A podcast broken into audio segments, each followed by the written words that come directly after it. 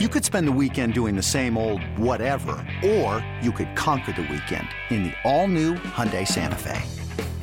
Visit HyundaiUSA.com for more details. Hyundai, there's joy in every journey. This episode is brought to you by Progressive Insurance. Whether you love true crime or comedy, celebrity interviews or news, you call the shots on what's in your podcast queue. And guess what?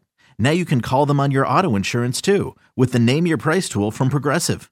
It works just the way it sounds. You tell Progressive how much you want to pay for car insurance, and they'll show you coverage options that fit your budget. Get your quote today at progressive.com to join the over 28 million drivers who trust Progressive. Progressive Casualty Insurance Company and Affiliates. Price and coverage match limited by state law. What up? This is Myron, and you are listening to the Rye Bread and Mustard, a Mariners podcast, the down on the docks on the other side of the tracks dive bar style podcast of and about the Seattle Mariners that you are listening to on the Audacy app or hey, wherever else you're getting that podcast action from. Listen, I'm not judging as long as you're liking, subscribing, and sharing and all that good stuff. Hey, and those same feelings go for our YouTube channel as well. Look, if you haven't said hello, stop by the socials or hey, if you got something strongly worded to say, you can always hit us up at rye bread and mustard podcast at gmail.com. And look, maybe you're kind of meh on the podcast, but you've seen that gear. You want to be in that gear. You want that street cred for wearing the rye bread. You can hit up at simply.core. That's at simply.core on Etsy or on Instagram. All right, I think that's all the house cleaning. Because you know why we had to do all this house cleaning? Because we got a special guest today. We're talking about Bret Boone, legendary Mariners second baseman. He's here sitting down with me and Hannah. We're just having a fun conversation about memories from his career and picking his brain about the two strike approach now in MLB, um, how he got ready, how he got himself ready. You know, this is a guy that got four gold gloves. We kind of talk about like what that preparation was like kind of get a glimpse of what it was like to go into Lou Piniella's office. And look, we talk a little bit about, you know, his brother's ejections that are going on. You know, there was one that made the headlines last week. We talk a little bit about him starting his podcast and just kind of getting to know Bret. He actually has a podcast, if you already didn't know, right here on Audacy. It's called, it's easy to remember, the Bret Boone Podcast, hosted by Bret Boone. If you're not already checking that out, Again, go check that out. Like, subscribe. It's a legit awesome podcast, especially for a baseball fan. The guests are A-listers in the game of baseball and in the sports world and you know even the entertainment world so go check that out anyways we had a really good time talking to bret anyways i'm gonna shut the hell up and get out of the way so you can listen to the newest episode of the rye bread and mustard of mariners podcast with special guests Bret Boone. Get ready to play hardball in the Kingdome. Take me to the ball game. I want to see the Ants. The Mariners are playing hardball. Did it again and again and again. Did it again. Princess Tours, the vacation company, brings you the best show in baseball when the San Diego Chicken plays hardball with the Seattle Mariners and the Baltimore Orioles tonight in the Kingdome. We got a special guest. We got four time gold glove winner, three time all star, two time silver slugger. And look, the reason why I bleached my hair back in the 2000s, Mariners legendary, Mariners legendary second baseman, and now host of the Bret Boone podcast right here on Audacy. It's an Audacy original. What's up, Bret? How you doing, guys? Doing good. Uh, I, I love it. I love it. You had the hair, huh? You had the hair. Oh, I, I had the hair. I had the I had the bleached hair. Didn't have quite the physique, but I, you know, I tried. I was young. That was like my college look. That that was my thing. My kids, my kids still tease me about it. And they, they said, "Dad, you get it. Why don't you go bleach your hair?" I said, "Dad's get a little old for that." I said, "That was that was just a phase I went through. It was kind of a shtick." And I used to tell people when I'd bleach my hair, I'd say the city expects it, so just don't worry about it. Get out of my way. Every three weeks, I, I had my routine, but uh, that was a lot of fun. A lot of lot of great times in Seattle. Did you get your hair done by somebody here, or is this, or did you? I did. No, I did. Uh, I had a, a young lady would come to the ballpark. Actually, at the time, it was Safeco Field, uh, and I had a barber chair. I think nowadays in the big leagues, it's pretty commonplace to have a barber chair. Guys get their hair cut. They have whoever come to the ballpark. But I think we were one of the original. Uh, it was a hair bleaching station, and and there was a couple guys on the Mariners that would get it done too. But every three weeks, she would come in. Uh, we had a little little uh, office space off the off the clubhouse, and I'd get it done. So that was that was fun. I that brings back pretty pretty cool memories. You know, you brought us a lot of great memories, uh, especially during 2001 through the 2005 season. But uh, we got to be honest, we had such a blast watching you in the celebrity softball game, didn't we, Hannah? Oh yeah, we had a great time. Uh, we didn't really know what to expect. Man, you guys put on a show. You still got it, don't you? Well, I could I could fake anything for a second. Uh, you know, I, I I really they they had called me a couple months prior and they asked if I'd do it, and I thought, you know, uh, it's Seattle. It's probably fitting that I go back there and play in that game, and I said, okay, why not? And I, I remember taking the field right after that the uh, the futures game because we just preceded that, uh, and I remember getting there and go, you know, two months ago, this sounded like a really good idea. And now I don't know what what to expect. And I remember Mike Cameron came over to me, says, Booney, what are we going to do? Because I saw, you know, the lineups were made out and I was leading off. I said, well, I, I kind of have to hit a home run, don't I? And there was still a pretty good crowd. We didn't know what the crowd was going to be like, but there was probably at least 20,000 people in the stands. And I'm thinking, I got to do something. So, so Cammy asked me, and I said, I'm going to hit a home run. I'm going to try to hit it down a left field line. We'll see how big the ballpark's playing, see how hard the balls are, the bats are live. And I hit it, and I came back, and he's just laughing. And I said, Yeah, you, you go wherever you want. I said, The ball's going to jump for you. And Cammy ended up hitting a home run, his first at bat. But it was, it was fun. I didn't know what to expect. I kind of knew what to expect from the athletes that were on hand. Uh, but the YouTubers and the and the singer songwriters, uh, JoJo Siwa, I didn't know what to expect, and to my, I was pleasantly surprised how good they were. I mean, they, you're right, they put on a show, and I went from before the game thinking, what did I get myself into, to when the game ended, I think we ended up winning 21-19. Uh, I really actually enjoyed myself. I'll admit it right here. It was actually a good time and uh, a lot of fun. Yeah, you got a WWE championship belt. Oh, it's pretty cool, isn't it? I'm not kidding. We were there watching the futures game, and it's a little tough if you don't, if you're not like a real baseball savant nerd and know everything going around. But for the casual fan, the futures game was, you know, it was all right. And then it was kind of like one of these things where once you guys hit, I can't tell you how much that energy in that building just went up, especially when you hit the home run. Cameron hits the home run, but like it just really took us back, especially when you hit that first home run you hit. It was just a big moonshot, and that energy in that building went up. They're playing, Here Comes the Boone, ready Yeah. or not. You know, we were ready to to walk. It felt like 2001. We were ready to walk over to Tiki Bob's after. Tiki Bob's. I remember that. Yeah.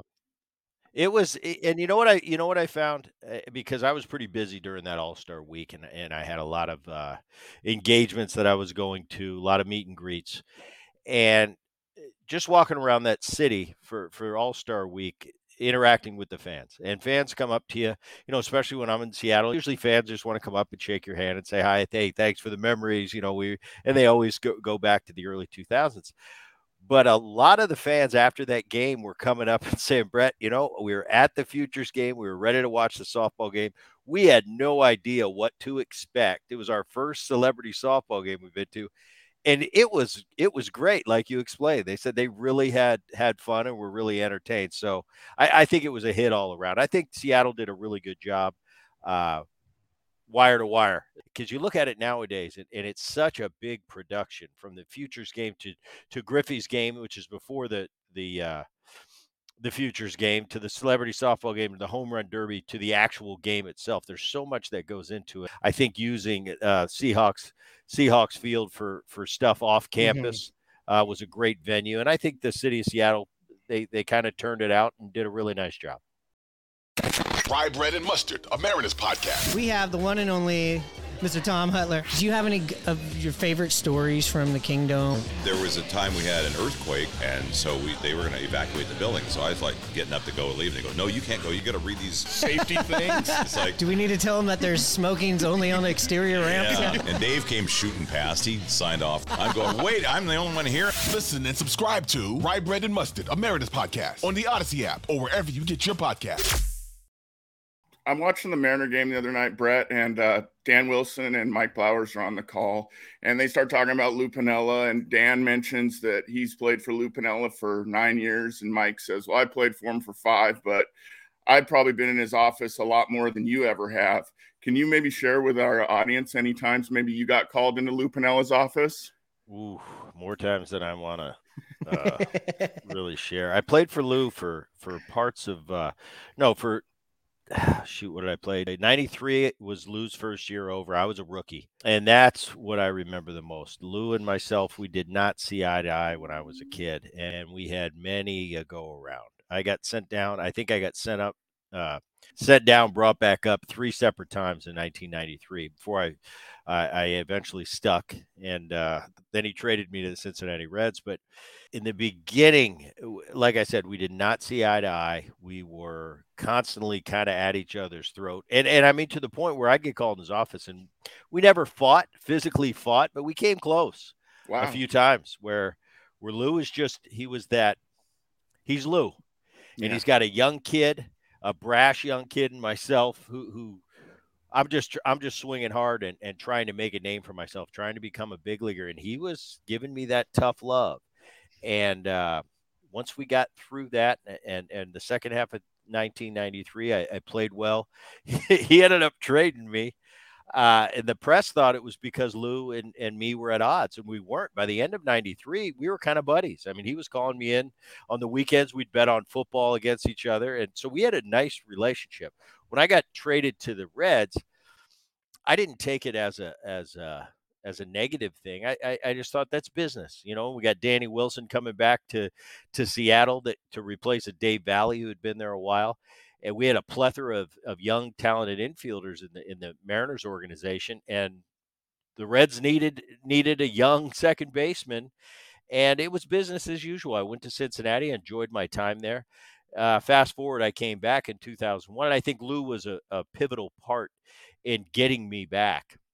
And the relationship was completely different the second time around. You know, I was a, a nine-year veteran and and Lou had had nine more years of experience, and he to this day he he's one of my favorite, not my not only my favorite manager, but he's one of my favorite people in life.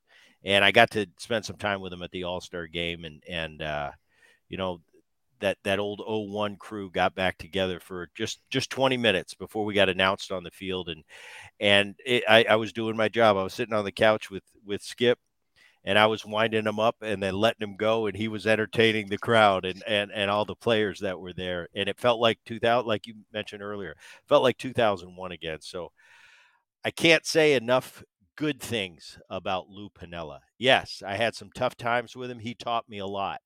Uh he gave me some tough love. He he was a part of my maturation process.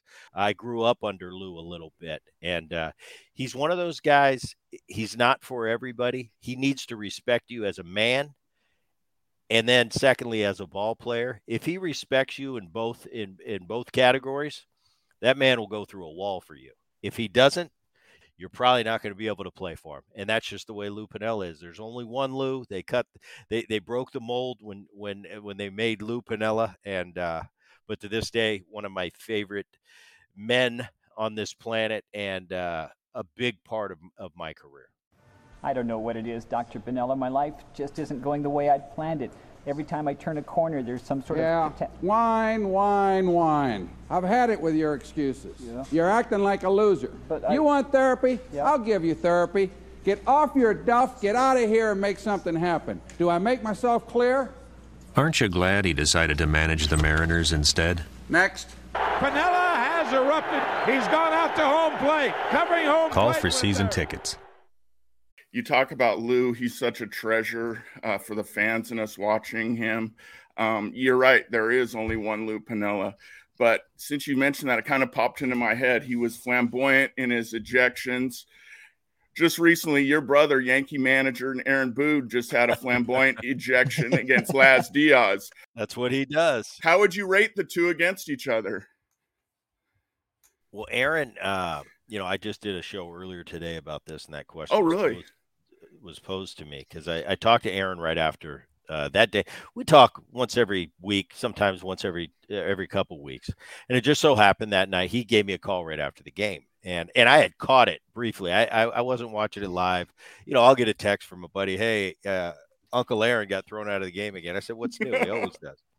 but he called me and, and we went through it. And I had seen a clip of it, and I said, "Hey, you had a good time tonight, didn't you?" And he's like, I could tell, you know, they had lost the game, and he was just kind of, yeah, you know, it was a rough one. And when I watch like the stuff like that, to me, it puts a smile on my face because because it reminds me of our childhood. That's truly what Aaron's like. He was like that when he was six years old. You know, I'd, I'd let him tag along with my buddies. You know, my little brother, they, they really liked Aaron. He was he was entertaining. He was fun to have around. He had a little squeaky voice. Um, and I'd take him with me. We'd play touch football, we'd play wiffle ball, and Aaron was always allowed to tag along. I wanted, you know, I wanted him to be a part of it. Now, when the guys were too big and, and it was kind of out of his space as far as he, he wasn't big enough or wasn't old enough, well, we'd sit him on the sidelines. But for the most part, we'd let him hang out with us. And he would argue like that on on playing touch football. If he thought it was a first down and it wasn't a first down, that's Aaron yelling at me. And I just kind of have him, you know, at bay with my hand because he's a little kid. But he'd be arguing with me like that. He's always been like that. He's always had that passion. Uh, he he is he's loyal to a fault. Mhm. Uh, he backs his players. He's got his players back. They know that, and he's deeply. He's got convictions. I mean, he's a he's a he's a very faith-based man. He's a God-fearing man. He always wants to do the right thing. He's like my dad in a lot of ways. You know, he's he's these are guys that run traffic lights and, and go down to the courthouse and turn themselves in that they ran a yellow light. Whereas the rest of us just move on and say, ah, that it was yellow, it wasn't red. Uh, that's just the kind of people Aaron and my dad are. They're very similar. And I know he goes out there with because he's so passionate about what he does. He doesn't want to hurt anybody's feelings. He doesn't want to make anybody look bad. I know he likes uh, Laz. I believe was was the umpire. He's a good guy, and I know Aaron likes him. And he's like, yeah, and he's such a good man, Bret. I, I didn't mean to, and I know he doesn't mean to. He goes out there with one thing in mind. I've got to tell you what I'm seeing from the sidelines from a professional standpoint. And then he gets carried away, and next thing you know, he's imitating uh, Laz behind. And I go, it's great. great. for me. It's great for me, Arnie. I call him Arnie. I said, Yeah. it's great for me. I just sit back. I remember that. That reminds me of our childhood, and it brings back a lot of fond memories of you arguing with me about the wiffle ball, how far I hit it, and you say it didn't go that far. So uh, it's cool. It's real. It's just how Aaron is, and uh, yeah, I get a kick out of it time to time. After a while, you know, sometimes I'll say, "Would you clean it up? Quit getting thrown at it." You know, I'll, I'll give him a little hard time, but but uh, it's tough. You know, being the skipper in, in New York, uh, it's not. eh, There's no other place like it. You know, we're we're constantly day in and day out. You're on that. You're on that. You're on that burner, and and you're Mhm. you know you, you're like a pinata. And, and anything short of winning the World Series, it's you know they want you they want your head on a they want your head on a plate.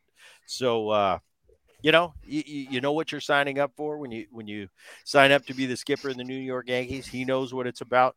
But I think in the end, if you can win a championship in New York, uh, that'll make all the hardship and, and stuff you go through and the criti- the, the criticizing that you get on a daily basis, it'll make it all worth it in the long run.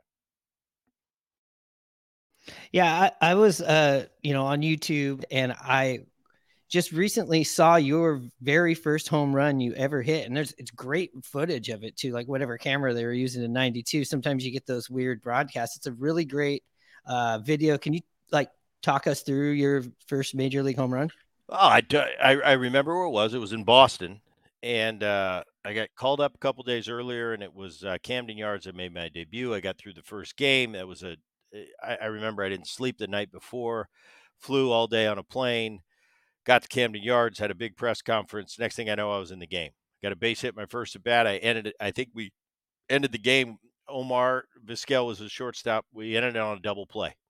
And I remember going back and collapsing in my hotel room. I had this big suite, and I'm thinking, this is awesome. This is not like AAA. And then we got to Boston, and I had a corner room. and, and they just the, the Mariners did it for my initial call up. They kind of gave me the you know r- red carpet treatment. Uh, but I remember going to Boston, and it was like, wow, we're at Fenway Park. I've seen this on TV. My grandpa played here. Uh, and I just, you know, I was just surviving. I was a young kid that that this is my whole life. This is all I've ever wanted to do. I'm finally getting my opportunity, and I just wanted to do good. You know, I just didn't want to. I wanted to do well and prove that I belong here. And I don't remember too much about it. I remember the breaking ball, and I kind of got out on my front foot, but I kept my weight backing up, and I just kind of flipped it, and I said, "Oh, I think that's a homer." And back then, it was before the before the seats were up there, and you hit it into the net, Mm-hmm. and uh, they went and got the ball for me. They pretended like they didn't find it, but they they ended up getting the first ball for me. And um, Did you get a beer shower? no, I didn't. I didn't. But I, I do remember that, and and it, to me, I, I just remember hitting it, knew it was a homer, just put my head down, ran around the bases because that's what we did back then. There was no none of this pimping homers and doing stuff like that. Yeah. I got back in. My you know my I, I think my teammates kind of gave me the no high fives, the the silent treatment. Then they kind of piled on and said, "Hey, congratulations, your first home run." So that's what I remember about that. Uh, wasn't that big of a deal. I I knew I was excited because that tape you're talking about back then we didn't have the internet. We couldn't go on our phone Yeah. and, and watch everything up to date. So that was one of those things where I'm getting on the phone right after the game and I'm going, Mom, did you have it taped? Did you put it in the VCR? And she's like, Yeah. Next thing you know, they're sending me tape over, you know, through the mail so I could see my first Yeah. home run. So back then that was a big deal to get to get that footage. But uh any any first, you know. My first hit, I remember it was great. My first home run, you know, first time you get elected to an All Star game, first Gold Glove I won. A lot of firsts in baseball uh, that that you dream about when you're a kid, and and uh, you know, I was fortunate enough I got to fulfill a lot of those dreams, and and uh, pretty good life, pretty blessed life. High drive left field by the rookie. High into the pale sky and into the screen for a homer. Bret Boone with his first major league homer. And the Mariners lead six to three. Ooh. Well, a big, big charge for the youngster. And the good news for him is that he'll probably be able to get that ball back. It stayed in the net, so after the game, somebody can climb up there and get it for him, and he'll have his souvenir for his first major league home run.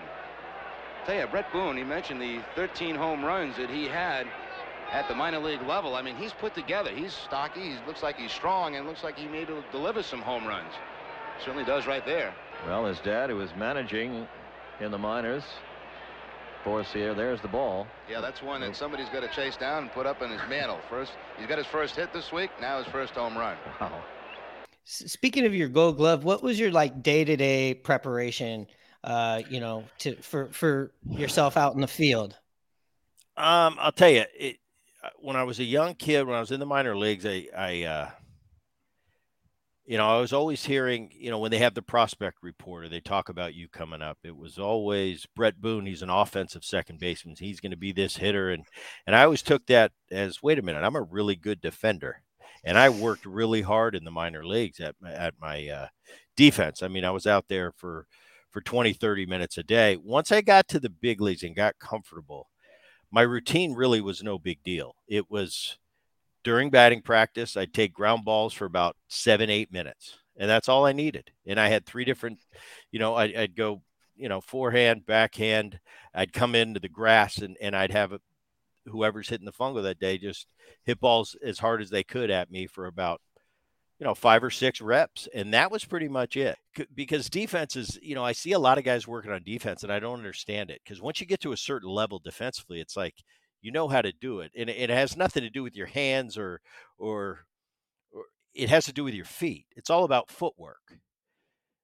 Great great field gold glove great defenders have great footwork it has nothing to do you hear all the time he's got great hands well everybody in the big leagues has very good hands the elite players have the elite footwork, and that's what makes you a Gold Glover. Is you get good jumps, you get good hops.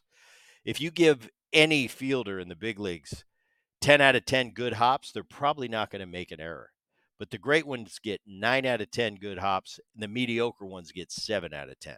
And that's what separates a, a good defender from a great defender. It's all in the footwork. And I worked on my my footwork quite a bit in the minor leagues. Man, I love that perspective. Hearing about defense like that. Um, you, you also had a double play combo. Who was your favorite and and the the guy you love to turn double plays with the most throughout your career? Let's see. Uh, Omar and myself were together very short short time. We both left Seattle shortly after that. So my, my reign in, in uh, Cincinnati, Barry Larkin, uh, it was kind of like a magical thing. I mean, we really knew each other.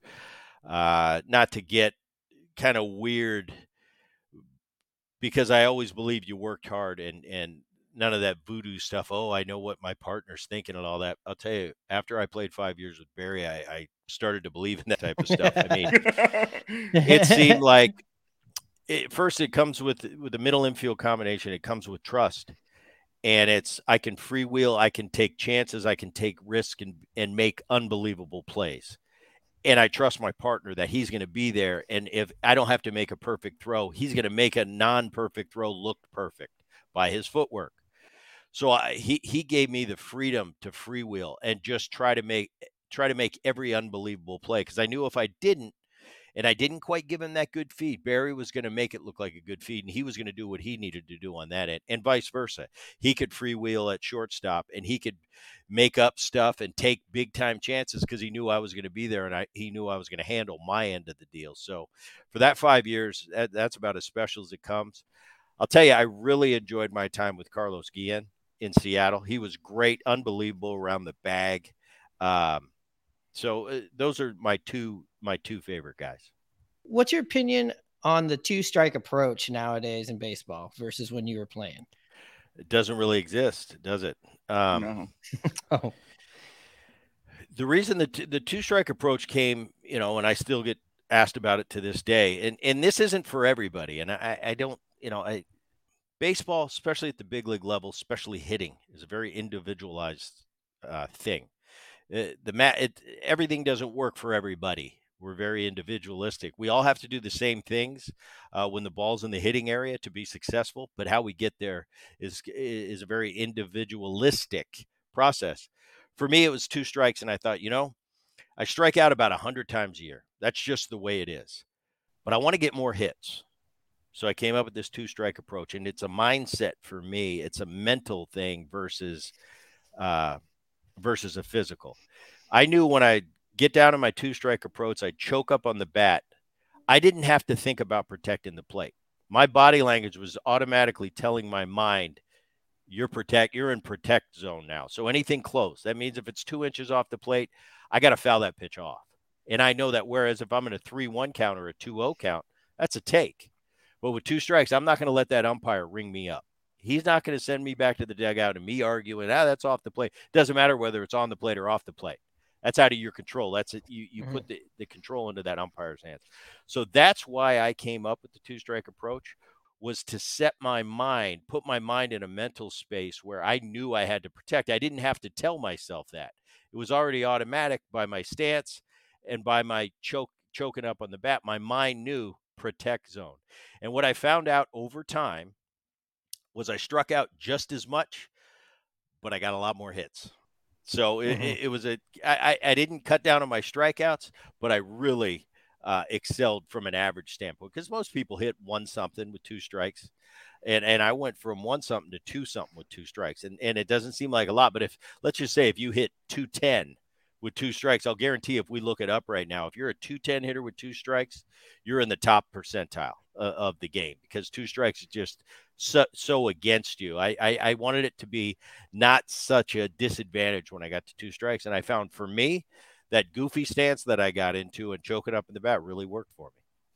So since we're talking hitting, what uh, pitcher gave you the most difficult uh, time when you were at the plate? And on the flip side, which pitcher did you just own and eat for lunch when you're at the plate?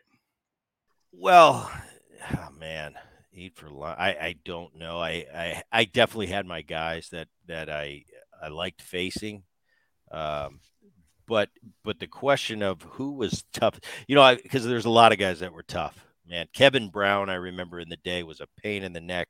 Randy Johnson was a pain. Pedro, I did okay off of. Clemens, I did okay off. That doesn't mean I liked facing them. Their stuff was still nasty, but I, I, I found a way to come out of there with a hit and it hit a walk maybe. Uh, but but I've narrowed it down. There were a lot of tough ones that I faced, but I narrowed it down to this: the '90s, Maddux, Smoltz, Glavine, because I remember that's ingrained in my head. When I was in Cincinnati, we'd go to Atlanta, and it was always Maddux, Smoltz, Glavine, and I think to this day, uh, you know, I think there's a really good argument that could be made. They're the greatest staff of all time, and they were three aces. They were completely different how they went about their business, how they went about their craft. You know, Maddux was a was a technician. Uh, Smoltzy was that more classic over the top fastball slider. Couldn't pick his slider up out of his release point, so everything looked like a fastball. Uh, and Glavine was the classic crafty left-hander, but had more velocity than than you want. And, and the one thing they had in common, all three of them, is they could they were so accurate with their they didn't miss they didn't miss location their location was so on point and and i got to play behind them one year in atlanta and I got to see that from a defensive standpoint. Like if it's if Maddux is up there and, and Javy Lopez calls for a pitch away, uh, fastball away, I know it's going to be a fastball away because because that's how pinpoint. So those are the those are the three. those are that's my stock answer these days of who gave you the most trouble. Uh, as far as as far as on the other side, I, I don't really know. I, I mean the guys there there's a lot of guys. I'd have to get into the books and find out who I did really well off of. I know I, who I felt comfortable off, but nobody in particular comes to mind like, oh, you know, maybe Swindell for a while, maybe an Andy Benes. Uh, I seem to have a lot of success off. But uh, oh, David Wells, I wore him out my entire career. And then in the end, my last couple times facing him, I didn't get a hit, you know, because I'd be so excited. Like, oh, well, Wells yeah. is pitching. I know I always do well off him. And next thing you know, he's giving me offers and i'm going damn it it ran out you know schilling early in my career i had a lot of success later in my career he came up with that split finger and it was a different animal so uh, it'd be interesting I, I, haven't really looked at it. I mean, if you if you say a name, I could probably say, "Oh yeah, I think I did decent off him." But for the most part, remember the guys that were really tough on you. One of my favorite home runs, though, that you ever hit uh, is off Roger Clemens. It's the one when your helmet comes all. My helmet off. comes off. Yeah, yeah, it's it's amazing. It's like if you look at that tape, you know what's funny about that tape? Edgar's hitting behind me. I think that game, and Edgar took Roger deep the same game. Check out the tape. My helmet falls off. If you replay it on my recoil with my bat, my bat hits the helmet. I didn't throw my helmet off. No, and then I didn't know what to do because I was five steps out of the box and I thought, do I go get my helmet? And I paused for a second. I think that that'll make me look stupid. And then I ran around the base without a helmet and I felt like naked. I felt so stupid running around the bases. Later in the game, Edgar goes deep. For some reason, his helmet comes off. In the same game, and I remember Roger sent a bat boy over after the game and says, uh, and it was in a it, it was a wink wink kind of comment but he says can you tell booney and edgar to keep their helmet on when they take me deep and uh, you know it was kind of it was kind of a funny thing but yeah very very weird i think it's the only only home run i ever hit in the big leagues minor leagues high school college where my helmet came off and it was off roger it was great. You must have just had a fresh tip job too. It's a yeah, I did. I looking did. pretty good. yeah. The World Series where a pitch is not just a pitch, it's a World Series pitch. Where a hit is not just a hit, it's a World Series hit. A win is not just a win, it's a World Series win. Now, you've got a chance to win a trip to the 1984 World Series by entering Major League Baseball's Grand Slam sweepstakes at all Major League ballparks and participating retailers. Baseball fever, catch it. The preceding message was furnished by Major League Baseball couple of quick things uh, before we get you out of here. Um, we just uh, sat down with Jim Copacino from uh, Copacino Fujikado. They do all the Mariners commercials, all the classic mm-hmm. ones that they were in, and he he talked very fondly about you and Jay Buhner being like the clubhouse guys of letting the guys know, hey, these are important, fun things to do, and kind of passing that on and throughout the years. Oh, the Uh, commercials. oh, the commercials. were yeah. h- hilarious. They were fun.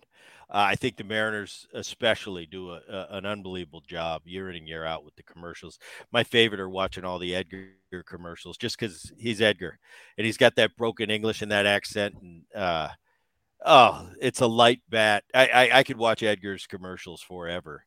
Uh, but they, but they do a good job with all of them. And um, remember the first one that was really fun for me was uh, when I was flipping the bat. So then they wanted me to flip a phone and flip a rake, and I did that commercial. That was a lot of fun. One time they had Buhner Buzz Night. Yeah. And uh, you know, I had to wear this thing to make like I was bald. And Jay's in there, like, you know, it was Jay's last year. He's like, Hey, Booney, with me gone, somebody in this clubhouse has got to step up and be a leader. But I don't know if that's me. You're a veteran. You know what it takes. Yeah, but you're the bone. Hey, people are counting on you, Bret. Okay, I'll give it a shot. You really think Booney Buzz Night will catch on? Just hold still.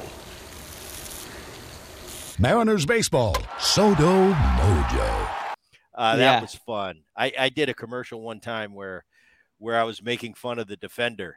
I got to second base. I hit Yeah. a double, and the ball went through his legs. And he's asking me, you know, I'm kind of being the cocky guy, and he says, uh, I'm so embarrassed. Oh, don't worry about it. Yeah, but in front of Gold Glover, It can happen to anybody. Bret, even you. Me? No, not me. Guys like you, happens all the time. Thanks. Ah, you're welcome. Well, at least that one wasn't your fault. I had they let me have a lot of say in my commercials. They'd have the theme, and then we'd get together and, and kind of collaborate. And they let me kind of do what I wanted. If I wanted to add something to it to to give it more of like my personality, uh, we did it. But yeah, nothing but great memories, and and uh, they do a really nice job with the commercials up there in Seattle. also of course i want to talk to you about your podcast uh, i love the podcast i think like especially like the guests that you get on there are all like my guys like recently you had big papi on there i love the conversation with george brett you also had like sean Camp on there i believe and uh, you had Yeah. joe mchale recently how did Yeah. this come about was this a was this a lockdown thing that came about or is this something that you were just trying to yeah, get into Yeah, it was kind of during lockdown, and I and MLB had me out to to uh, New Jersey. This was right before the COVID thing, and uh, I shot about three or four episodes with MLB, and we talked about, hey, we're going to do some work this year. All of a sudden, COVID came, and they locked everything down, and and instead of adding to the MLB family, um, they, they were laying people off. So my agent came to me and he said, Bret, I, I think you should start a podcast. And and to be honest with you, in the beginning, I wanted no part of it. I said, I'm not doing a podcast. Every everybody does a podcast. It's like, no, I, I want you to work on this side of the microphone. You know, you're used to being interviewed your whole life. I wanted you to to learn and, and experience what it's like to be on the other side of the microphone. So I kind of uh, begrudgingly said okay. And I remember uh, who was my first guest? Andre Reed, because he lives out here in California, and uh, we were at the gym together. And I said, Andre, you need to be my guinea pig. He said, What are you talking about? I said, I'm starting a podcast. I need my first guest. And Andre said, Yeah, I'll do it.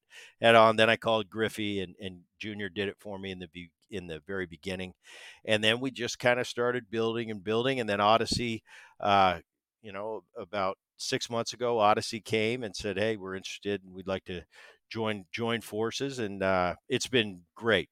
The the Audacy getting together with Audacy has been a huge uh, spike for us, and and a, and a really good relationship. And uh, but it's been a process, and it's been it's been very humbling uh, doing this.